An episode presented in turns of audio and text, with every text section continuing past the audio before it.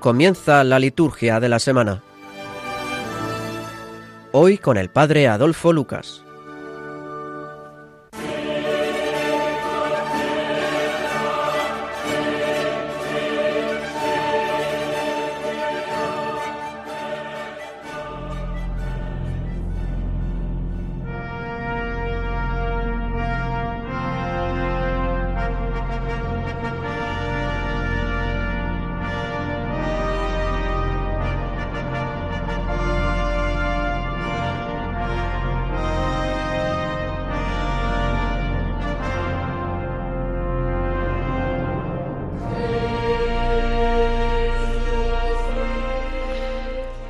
Oh Dios, que por la gracia de la adopción has querido hacernos hijos de la luz, concédenos que no nos veamos envueltos por las tinieblas del error, sino que nos mantengamos siempre en el esplendor de la verdad. Por nuestro Señor Jesucristo, tu Hijo, que vive y reina contigo en la unidad del Espíritu Santo y es Dios, por los siglos de los siglos. Amén.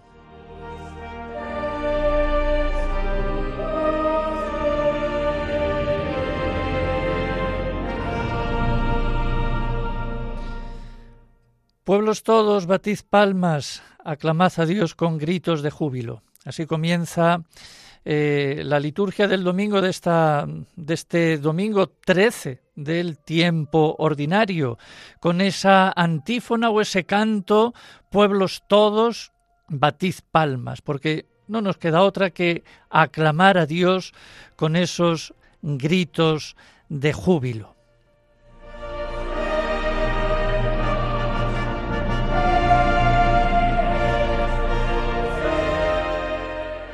y buenas noches a todos los radioyentes. Un, una semana más estamos en este programa de la liturgia de la semana y como he dicho, ya en el domingo 13 del tiempo ordinario. Hemos dejado atrás la Pascua y, por así decir, esas fiestas que la prolongan, como la Santísima Trinidad, y la semana pasada el Día del Corpus, para ya meternos de lleno eh, también en el tiempo de verano y continuar con este tiempo ordinario, el tiempo verde. Bueno, hoy leemos en el pasaje importante en el Evangelio, una de las de, de, estas cosas que Jesús pues siempre pues viene haciendo, que es precisamente ese comienzo a subir hacia Jerusalén. Y a partir de hoy y durante nueve capítulos, eh, San Lucas irá digamos, eh, afirmando esta decisión de que Jesús tomó esa decisión de ir a Jerusalén. Y a lo largo de este camino con los suyos irá explicando el evangelista e irá, eh, digamos, mostrando eh, episodios enseñanzas de la vida, digamos, eh, de Cristo, de, de, nuestro Señor. Hemos estado leyendo en el domingo ya 12 del tiempo ordinario, es decir, en el mes de febrero, por así decir, eh, cómo Jesús invita a sus seguidores a cargar con la cruz, la cruz de cada día porque se va acercando la hora, la decisión de ir hacia Jerusalén. Bueno, pues llega ese momento y ahora pues comienza, digamos, ese, ese camino. No nos interesa tanto recorrer con él en estos, digamos, domingos venideros el aspecto geográfico del viaje. Eso no nos interesa, sino eh, lo que nos realmente nos tiene que interesar a todos es lo que va a suponer para Jesús precisamente esa subida a Jerusalén en cuanto al estilo de vida y al mensaje que él quiere eh, proponer. Y vamos a hablar un poco de la palabra de Dios de este, de este domingo tenemos el primer libro de, de, los reyes, que habla, pues, Eliseo, que se levantó y marchó tras Elías. Está también eh, la carta a los Gálatas de San Pablo, hablando, pues, que eh, la vocación nuestra es una libertad, la vocación de todo cristiano, y luego ya San Lucas comenzando con ese capítulo 9 que, como he dicho pues al inicio, es que mm, realmente toma la decisión de ir a Jerusalén. Eh, y bueno, pues en definitiva, el tema del Evangelio también al final, bueno, pues te seguiré hacia donde tú vayas. Bueno, pues al tomar Jesús la decisión de ir a Jerusalén, dejando Galilea, atravesando por Samaria, iniciando así su significativo viaje hacia su hora final, el primer episodio que le sucede es que en una aldea de Samaria eh, no los reciben bien, lo que provoca la ira de Santiago y de Juan, eh, y que Jesús pues tiene que calmar. Bueno, pues mm, precisamente este, digamos, hecho es un hecho que, mm, que impacta, porque en definitiva Jesús una vez más eh, corrige esas reacciones de Santiago y de Juan, unas reacciones del tanto espontáneas, y mm, Jesús se volvió y los regañó, porque es que estos Santiago y Juan reaccionan drásticamente. Dice, mandemos bajar fuego del cielo para que acabe con todos estos. Bueno, pues mm, bueno, es un poco casi lo que había hecho el profeta Elías en el, en el, Antiguo Testamento, cuando provocó el milagro de hacer bajar fuego de lo alto sobre los sacrificios de los dioses falsos. Bueno, pues estos, como no los reciben, pues Santiago y Juan se enfadan eh, y quieren que también baje rayos y centellas para que extermine al pueblo. Y Jesús, pues, como digo, corrige estas reacciones de los suyos. Desde luego, los apóstoles son lentos en captar el pensamiento de Jesús. Acaba de anunciarles su pasión y su decisión de dirigirse a Jerusalén, que va a consumar en esa entrega en la cruz para todos. Y ellos están hablando de exterminar a un pueblo que no los ha querido recibir.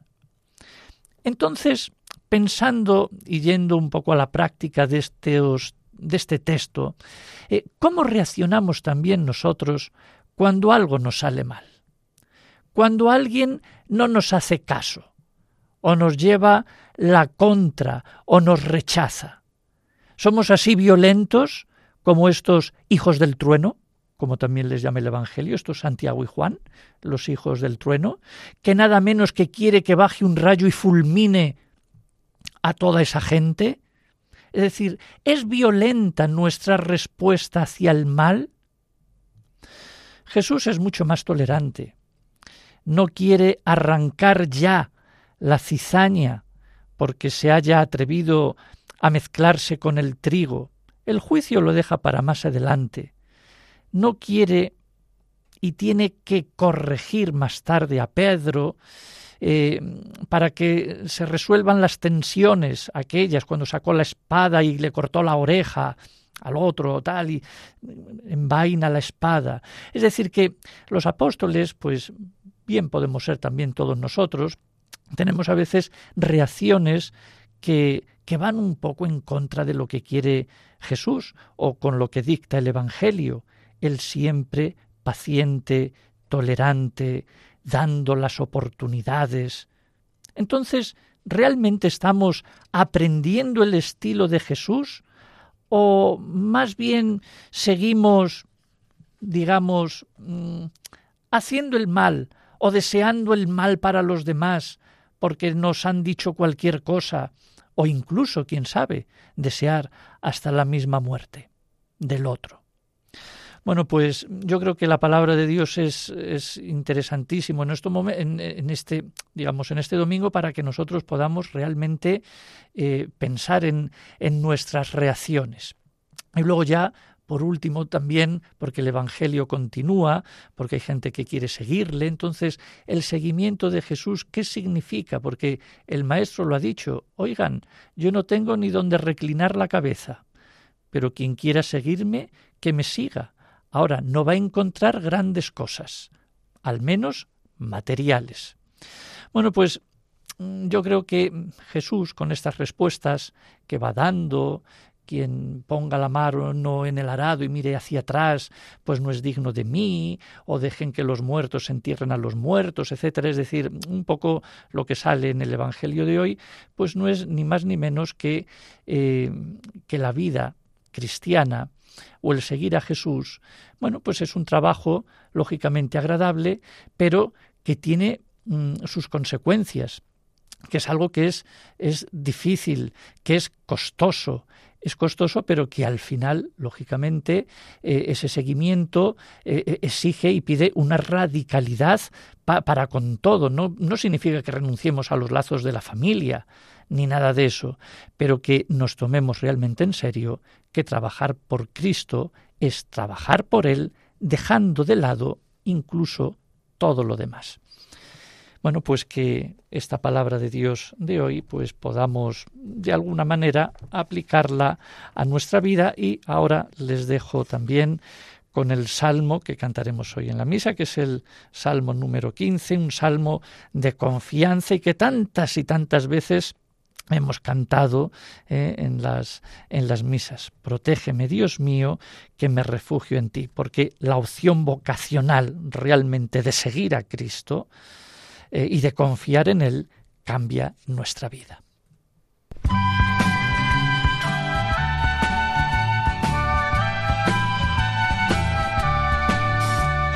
Protégeme, Dios mío, me refugio en ti. Protégeme, El Señor es mi heredad. Me refugio en ti.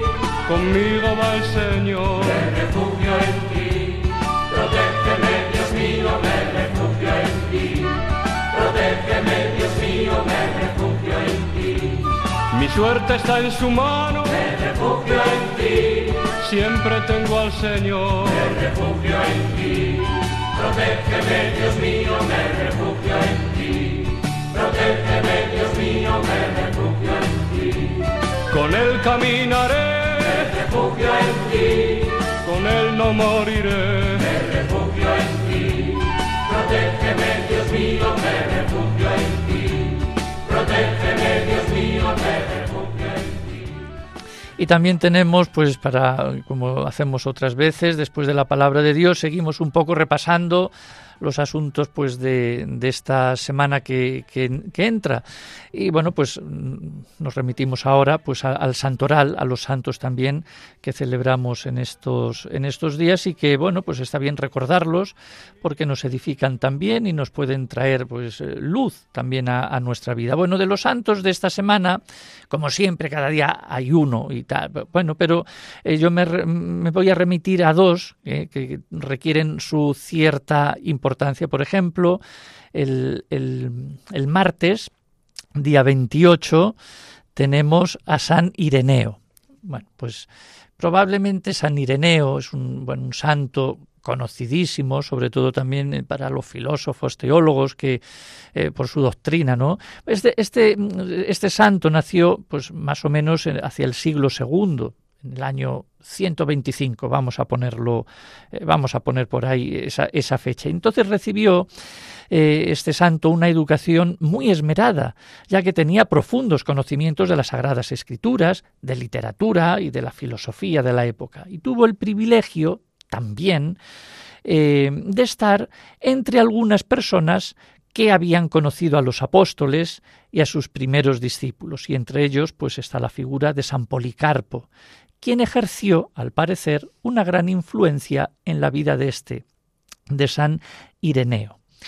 Eh, San Ireneo, aparte también de bueno, pues de las relaciones comerciales que había en aquella época y de sus ciertos viajes que, hizo, de la cultura que tenía, de los estudios que había adquirido y de ese conocimiento, digamos, de aquellos primeros discípulos que conocieron pues a, a los apóstoles, pues escribió eh, pues dignamente eh, y realmente pues mm, digamos buenos escritos entre los que figura entre otros pues un, escrito eh, contra las herejías herejías que se iban haciendo en aquella época se iban produciendo es decir las herejías los, er, los errores en la fe o aquellas desviaciones de pensamientos de, muchos cristianos que bueno pues que hacían el cristianismo un tanto diverso a lo que pretendían digamos eh, los apóstoles no o el sentido digamos apostólico. Y este digamos eh,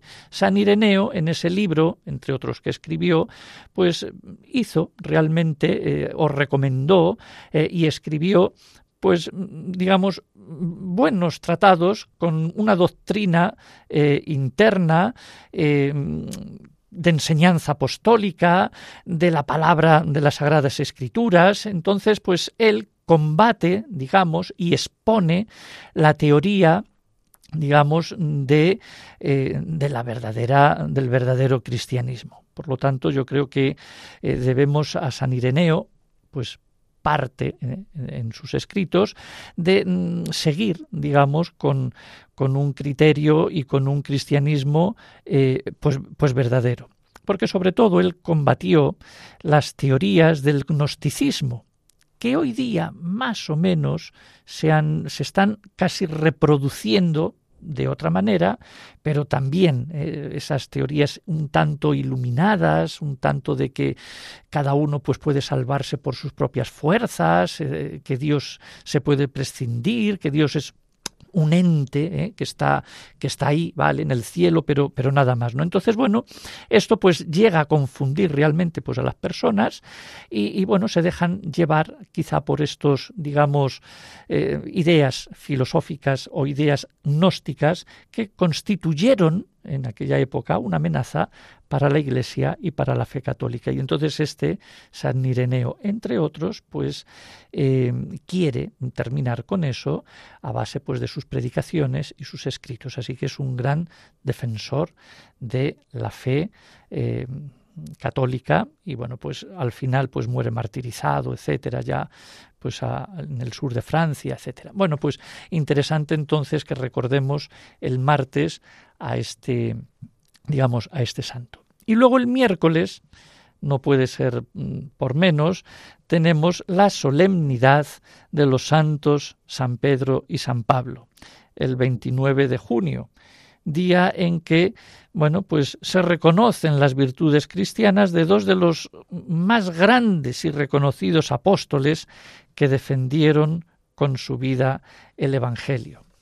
Antes pues era un día de precepto, ya todo pues eso pues se ha cambiado para reducir el precepto a unos cuantos días más, sobre todo los domingos, etcétera, pero es un día importante importante pues para digamos recordar eh, a esto a nuestra fe también en definitiva, porque de estos dos grandes apóstoles podemos decir cuatro cosas. Por ejemplo, la primera, que son los fundadores de la Iglesia de Roma.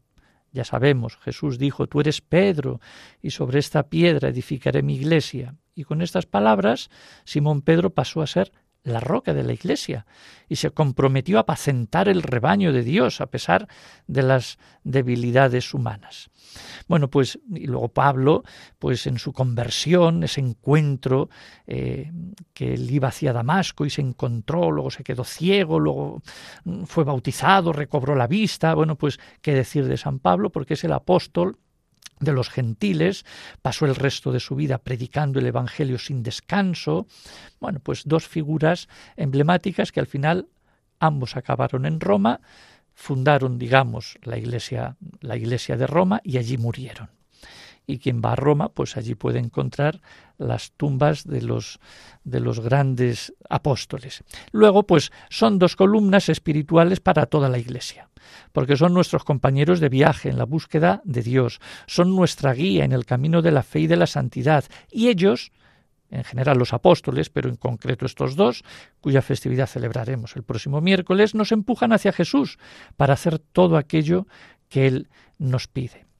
Por otra parte, ambos murieron en Roma, como más o menos pues ya he dicho anteriormente. No vamos a decir ni el año, ni cómo, ni de qué manera, pero bueno, fueron martirizados por defender precisamente pues a Jesucristo, ellos que lo habían rechazado. Pedro ya sabemos también cómo, y Pablo lo mismo, persiguiendo incluso hasta los cristianos. Y al final, pues padecieron allá. Y luego, por último, son los patronos de Roma y representantes del Evangelio.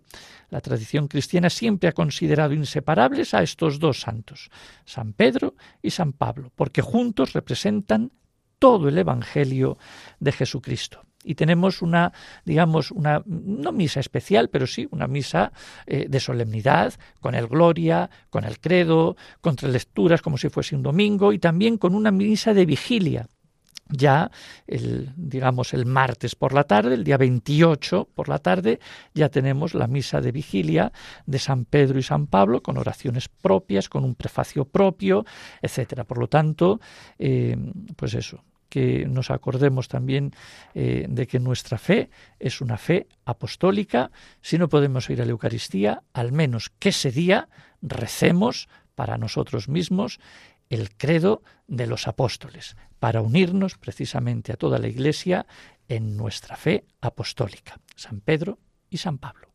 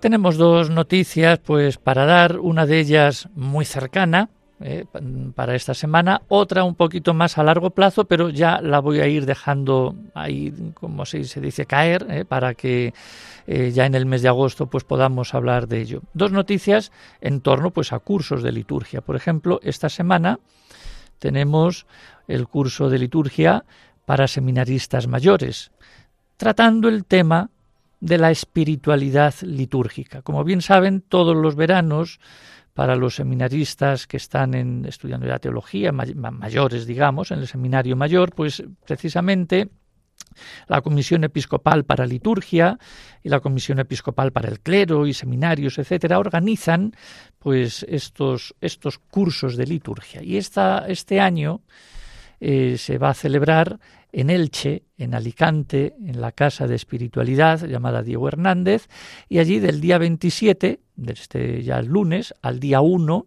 de julio, del lunes a viernes, pues los seminaristas que quieran de toda España, pues se reúnen pues para mm, precisamente pues para hablar de estos temas y bueno, pues seguir complementando sus estudios, digamos, ¿no? Así que dentro del ciclo eh, cuatrienal que se ha planteado desde la conferencia episcopal para estos cursos de verano para de liturgia para seminaristas mayores, este cuarto año se pretende ofrecer pues esa, esa oportunidad de profundizar en la formación y en lo que se refiere a la vida espiritual que nace de la celebración del misterio de Cristo celebrado en la liturgia. Así que se profundizarán además en la relación entre la liturgia y otras realidades de la vida cristiana a nivel espiritual, y se insistirá en que la liturgia es fuente de espiritualidad y de vida cristiana.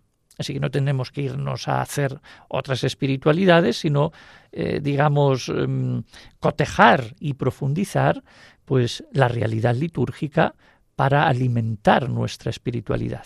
Así que eh, podremos, eh, tendremos la oportunidad también eh, los que asistan allí de vivir, pues además de días de convivencia y de comunión, pues con los seminaristas venidos de todos los lugares de España, además de visitar lugares emblemáticos de la ciudad de Alicante, de la diócesis de Orihuela Alicante desde el punto de vista eclesial, histórico, artístico y luego pues tampoco se descuidarán esos detalles lúdicos y de merecido descanso al final pues del curso eh, académico pues con esta prolongación ¿no? de una semana más.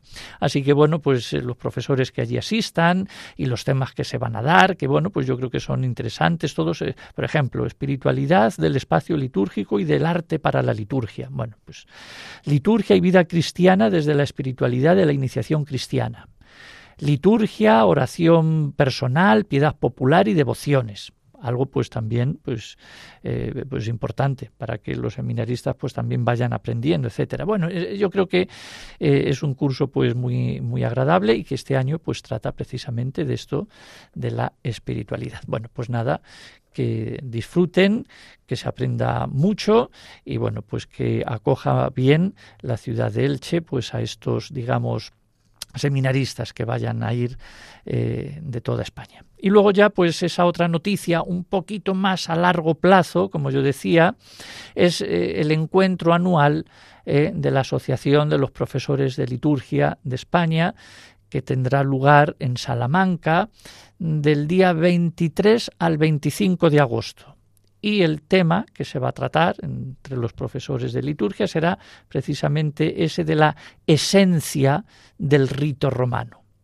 Por lo tanto, bueno, como todavía queda pues prácticamente dos meses, pero bueno, que durante este mes, estos meses de verano, pues se van haciendo y se van organizando pues actividades para continuar ¿eh? Eh, en la liturgia, ¿no? Y entonces, bueno, pues entre otras cosas tenemos estas dos, digamos, estas dos cosas, ¿eh? estas dos, estos dos encuentros, pues para que, pues para que también recen ¿eh? un poco también todos los radioyentes por estos encuentros, todos sus participantes y por el bien, sobre todo, de la Iglesia, porque de aquí saldrá bien para todos.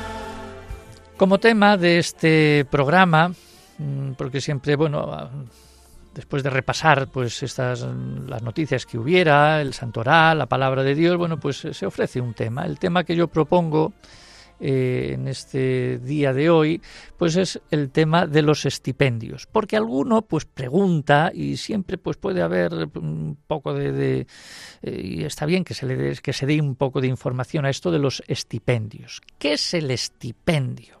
Bueno, pues el estipendio es la ofrenda eh, que los fieles hacen a la Iglesia en forma de dinero, normalmente, con motivo de la misa o por una intención particular que ellos mismos han presentado, es decir, por un difunto o por una necesidad concreta o cuando se dan las gracias, hay una acción de gracias. Es decir, que es ese dinero que se establece, que pueden ser, según las diócesis, 8 euros, o 10 euros, o 9 euros, según lo estipulado, pues cuando pues hay alguna misa con una intención ya sea de para dar gracias o de difunto o de lo que sea, pues para eh, bueno, pues ese, esa ofrenda de los fieles, ¿no?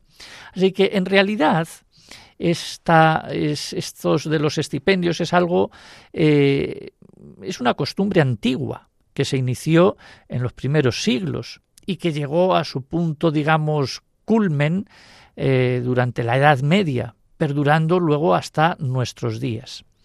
Su comienzo tuvo lugar cuando los fieles llevaban a la iglesia, en este caso a la misa, el pan y el vino, porque realmente eran los fieles los que llevaban el pan y el vino para que el sacerdote los consagraran, eran ellos los que llevaban el pan y el vino. Bueno, pues, eh, pues de ahí empezó.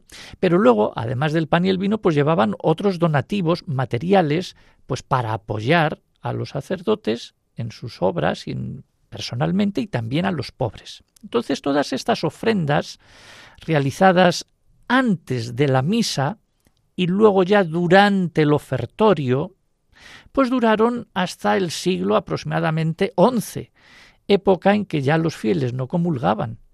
Y entonces, como los fieles ya no comulgaban, pues ya no llevaban el pan y el vino, cosa que quedó Mm, eh, encargado pues los propios clérigos.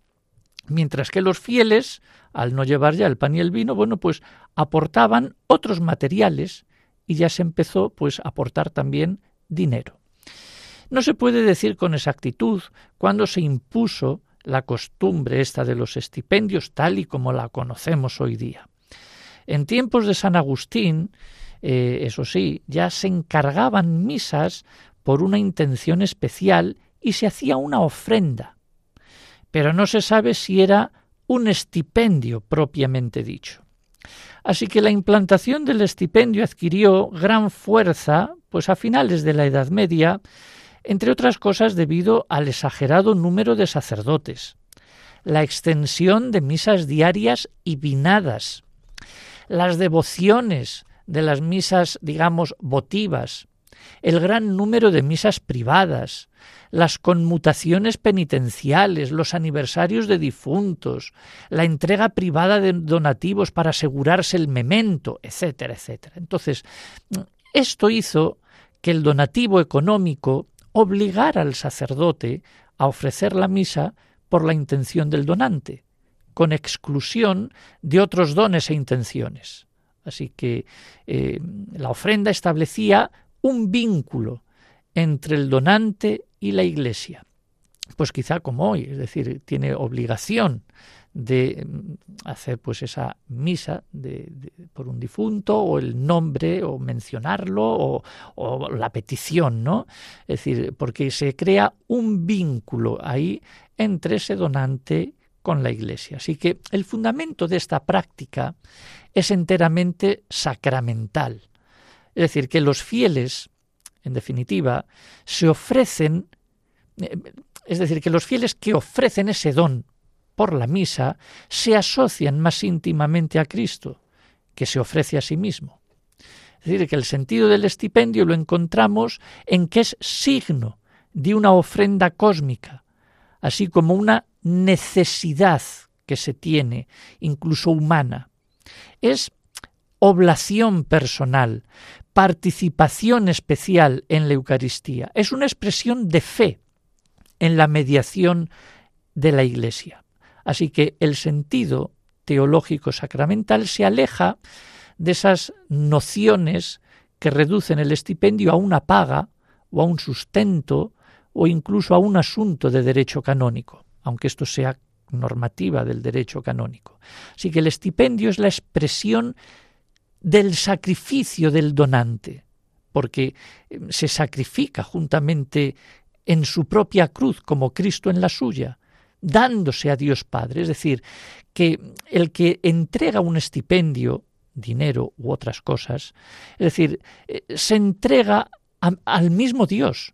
Por lo tanto, mm, la misa no se celebra para cobrar, sino para ofrecer la, la vida y las circunstancias de los fieles, y todo eso ofrecérselo a Dios.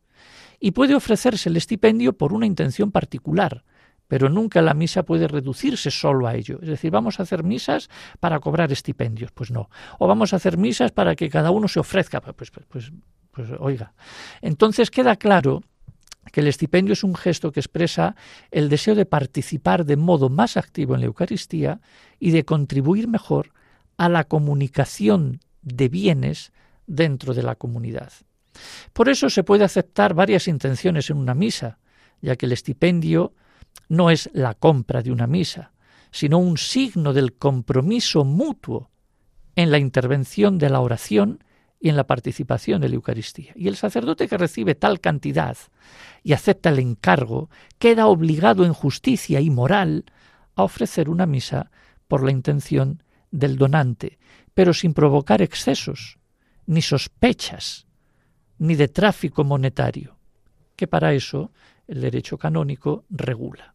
Es decir, que aunque haya una misa eh, en la que se nombre cinco, seis o siete personas, eh, el sacerdote solamente cobra un estipendio, no siete estipendios. Bueno, pues yo todo esto yo creo que es interesante, pues para que veamos que estas cosas no son pagas, sino que son casi, casi, digamos, sacramentos. Eso tiene de fondo una teología sacramental que creo que es interesante que todos la, conozcamos eh, y no veamos esto pues un poco como si fuese aquí un tráfico de compra y venta. La misa no es eso, es mucho más, es Cristo.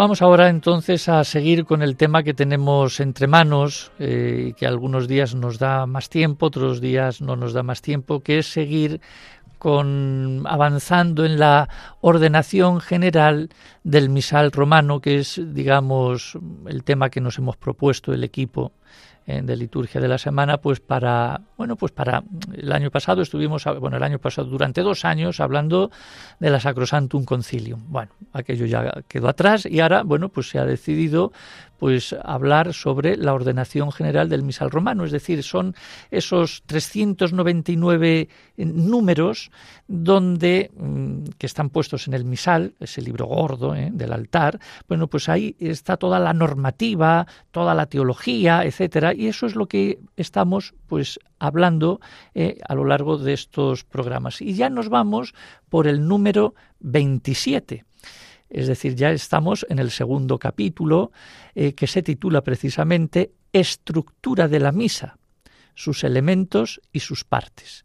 Y entramos entonces, como digo, en ese número 27 con ese segundo capítulo que mm, serán pues un montón de números hasta el número 90 y ahí pues estaremos hablando un poco pues de esas partes de la misa eh, de, la, de los silencios de las oraciones la oración colecta de la liturgia de la palabra de la fracción del pan del rito de la paz muy en general, en, digamos, en este, en este segundo capítulo. Más adelante habrá puntos que se entren un poquito más en profundidad, pero ahora es una especie, digamos, de visión ¿eh? general de esa estructura de la misa.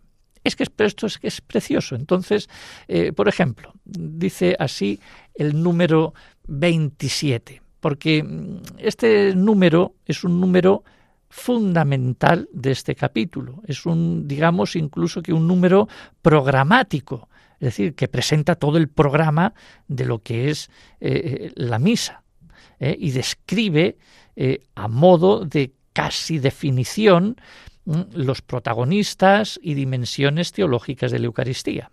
Dice entonces así, en la misa o cena del Señor, así que misa o cena, alguno puede ver esto un poco eh, protestante. Bueno, que lo vea cada uno como quiera, pero es que es, la, es que es la cena del Señor. Misa o cena del Señor, el pueblo de Dios es congregado bajo la presidencia del sacerdote, que actúa en la persona de Cristo, para celebrar el memorial del Señor o sacrificio eucarístico. Punto. Así que ya en este primer, en esta primera frase, ya es que ya ha, dicho mucho. Ha dicho misa, cena, ha dicho el pueblo de Dios, es decir, todos nosotros, congregados. Es decir, estamos congregados. ¿Congregados por quién? Pues, pues en definitiva por el Espíritu Santo, pienso yo, porque que nos empuja y nos anima a, a ir, a, digamos, a la misa, a la cena. Y todo ese pueblo está reunido bajo la presidencia del sacerdote, que actúa en la persona de Cristo, es decir, hay un presidente en la asamblea. En, lo que es la comunidad que, que, hace las veces de Cristo y todos, todos eh, están ahí para celebrar el memorial o el sacrificio. Es decir, que tenemos cena, tenemos memorial, tenemos sacrificio, luego el número hablará más adelante de presencia, es decir, está tocando en muy poco, digamos, en, muy pocas líneas, eh, digamos, la esencia, la raíz de la dimensión teológica de la Eucaristía. Continúo, dice, de ahí que sea eminentemente válida cuando se habla de la asamblea local de la Santa Iglesia aquella promesa de Cristo, donde dos o tres están reunidos en mi nombre, allí estoy yo en medio de ellos. Pues en la celebración de la misa, en la cual se perpetúa el sacrificio de la cruz, Cristo está realmente presente en la misma asamblea congregada en su nombre, en la persona del ministro, en su palabra y ciertamente de una manera sustancial y permanente en las especies eucarísticas. Es decir, lo que hablaba también la Sacrosantum Concilium, es decir, la presencia de Cristo en la asamblea, en la palabra, en la persona del ministro, en las especies, eh, digamos, eucarísticas. Mm, bueno, es decir, y la importancia eh, que da eh, para constituirse realmente en una cena o, misa la importancia que tienen, digamos, los que estamos allí. Es decir, en primer lugar, el pueblo de Dios, que es congregado para celebrar. Y se le llama también, al final de este número, como hemos visto, asamblea local de la Santa Iglesia. Es decir, que está enriquecida con esa presencia del Señor, según su promesa, es decir, el pueblo de Dios.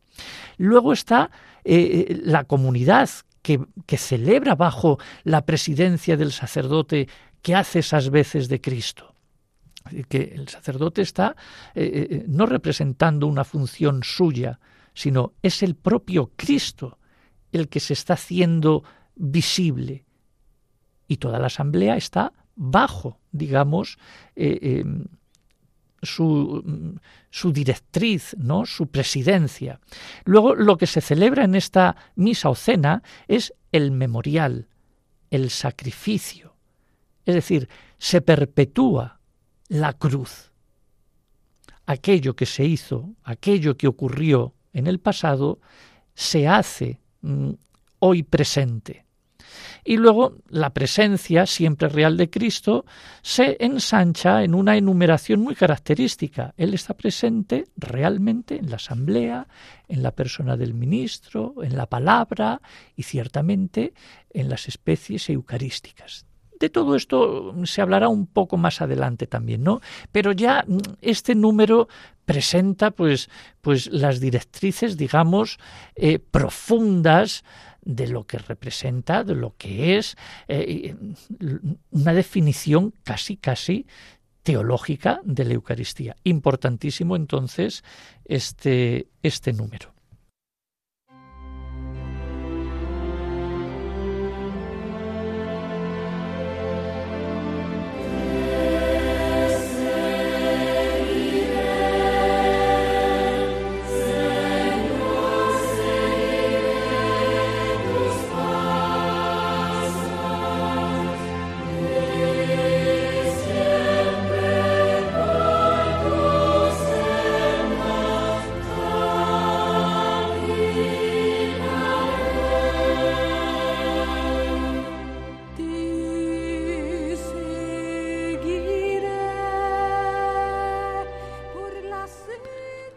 Y pasamos al número 28. Eh, lógicamente el número 27 es para dar un curso entero, es decir, se ha hecho una especie de aproximación, pero es, es un, curso entero de, un cuatrimestre de, curso de liturgia, lógicamente, o de, o de Eucaristía, o de teología, de, cuarto nivel, ¿no? Vamos al número 28, que también eh, no tiene desperdicio. Dice, la misa, podemos decir, que consta de dos partes, la liturgia de la palabra y la liturgia eucarística, tan estrechamente unidas entre sí que constituyen un solo acto de culto, ya que en la misa se dispone la mesa tanto de la palabra de Dios como del cuerpo de Cristo, en la que los fieles encuentran instrucción y alimento. Otros ritos abren y concluyen la celebración. Bueno, pues hasta ahí. Eh, en realidad, eh, algunos pues dicen o piensan que, o se ha dicho, que la misa tiene cuatro partes. Bueno, eh, pero está claro que son el núcleo son dos: la mesa de la palabra y la mesa de la Eucaristía. Y a estas se le añade, bueno, pues un inicio y un final. Bueno, pues podemos tener ahí las cuatro. Pero en definitiva son dos partes esenciales. Lo que lo que y luego pues esa esa doble digamos esa doble mesa que hay que es la palabra que no debemos olvidarnos nunca de ella. Y no lo no me cansaré de repetir siempre también se comulga de la palabra. La palabra eh, leída pero también la palabra repartida partida y repartida también la palabra. Así que eh, esa doble mesa eh, se, nos invita a todos pues, a escuchar la palabra y a participar del cuerpo de Cristo. Y estas dos mesas forman un solo acto de culto, que en definitiva es Cristo. Cristo palabra, Cristo cuerpo, sangre de Cristo. Así que eso sí, antes pues hay unos ritos de apertura, que no deben ser tampoco muy largos, ya esto ya se irá hablando un poquito más adelante cuando llegue el número, que se hablará de ello, que no sean muy largos, que no sean muy apretados, que no sean muy extensos, que no duren más que la palabra de Dios, es decir, que eh, simplemente son introducen ritos de apertura y luego pues hay al final pues un rito eh, de conclusión, pero que no tienen tanta importancia como las dos partes, digamos, centrales. Bueno, de todo esto también, de la doble mesa, de la palabra y de la Eucaristía, pues también habla eh, pues el leccionario donde leemos las lecturas pues también al inicio pues hay una especie de normas y de números donde precisamente ahí también habla de esta doble mesa. Así que yo creo que es importante que lo tengamos todos pues bien claro, ¿eh? esto, este, digamos, este binomio o este dúo o dos partes, que en definitiva es uno entero, que es la propia misa, que es Cristo mismo, Cristo palabra y Cristo pues Eucaristía, que se nos da ¿eh? como instrucción y se nos da como alimento para nuestro camino. Así que bueno, yo creo que es que es importante también este número 28 y para no digamos porque alguno ya dice vale la misa si llego a tal hora bueno la misa primero no vale. Segundo lugar hay que estar puntuales desde el principio ya por normas ya no no de teología sino hasta de educación. Entonces pues pues, pues ya está. Entonces si uno pues no escucha la palabra de Dios pues le falta algo. Le falta le falta. Así que es importante todo desde el inicio hasta el final. Bueno, número 28.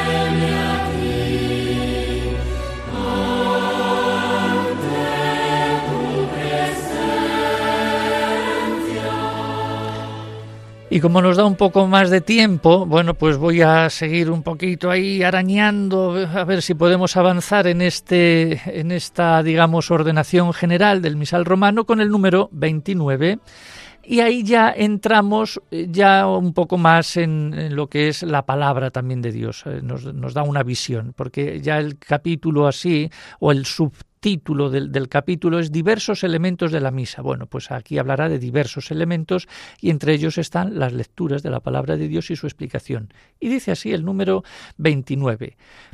Cuando se leen en la iglesia las sagradas escrituras, Dios mismo habla a su pueblo y Cristo, presente en su palabra, anuncia el Evangelio.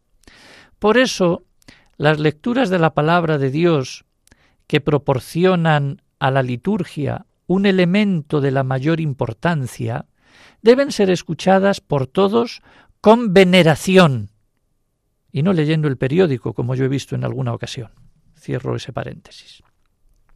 Y dice, y continúa, y aunque la palabra divina en las lecturas de la Sagrada Escritura va dirigida a todos los hombres de todos los tiempos, y está al alcance de su entendimiento, sin embargo, una mejor inteligencia y eficacia se ven favorecidas con una explicación viva, es decir, con la homilía, como parte que es de la acción litúrgica.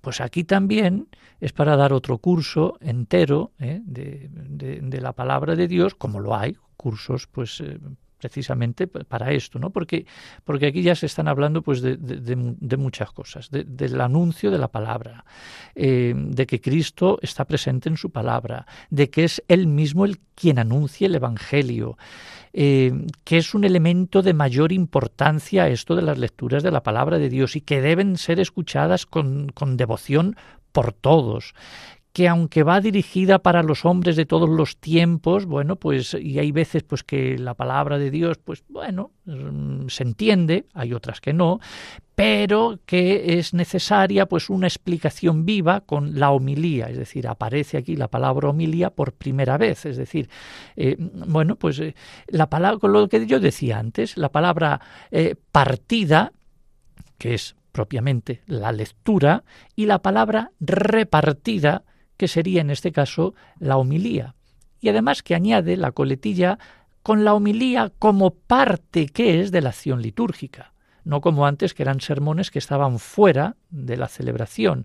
Ahora no hay sermones, es la homilía que es dentro de la acción litúrgica y la homilía es liturgia también, donde se reparte la palabra de Dios, es decir, una explicación viva, eficaz, inteligente para alcanzar un mayor entendimiento de esa, digamos, palabra divina, que, dicho sea de paso, se ha leído con toda, digamos, solemnidad, incluso se ha cantado, eh, se, ha, se, ha, declamado bien, se ha proclamado perfectamente. Por eso la importancia de hacerse entender a aquellos que vayan a leer. Es decir, que este número también, el número 29, pues tiene una profundidad eh, teológica y espiritual pues incomiable. Entonces, eh, Dios mismo es quien habla a su pueblo a través de la palabra y Cristo está presente en la palabra, por eso se la besa.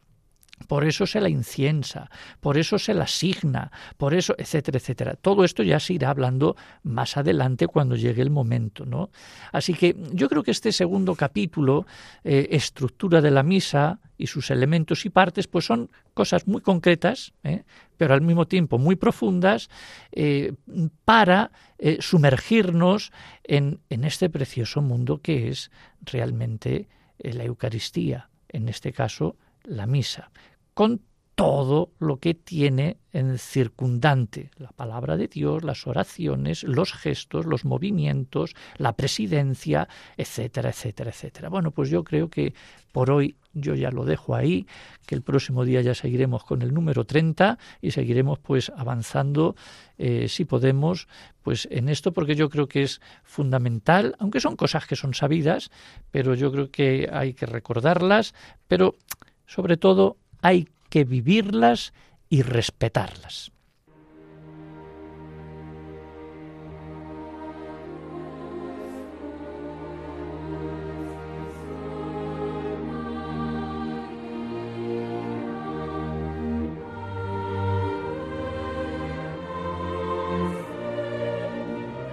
Y con esta música así de fondo del Totus Tus, ¿eh? dedicado pues a María, eh, siempre recordando pues que estamos en Radio María, pues nos despedimos de, de este, del día de hoy, de este programa, eh, que nos vaya a todos muy bien durante esta semana 13 del tiempo ordinario, que aquellos que salgan de vacaciones, que vayan con mucho cuidado, como bien se sabe, y, y bueno, pues el próximo sábado nos encontraremos también aquí pues para darles más información, para enseñarles más y mejor y que no nos olvidemos de que nuestro hacer es el cielo y el encuentro con Cristo. Buenas noches y bendiciones.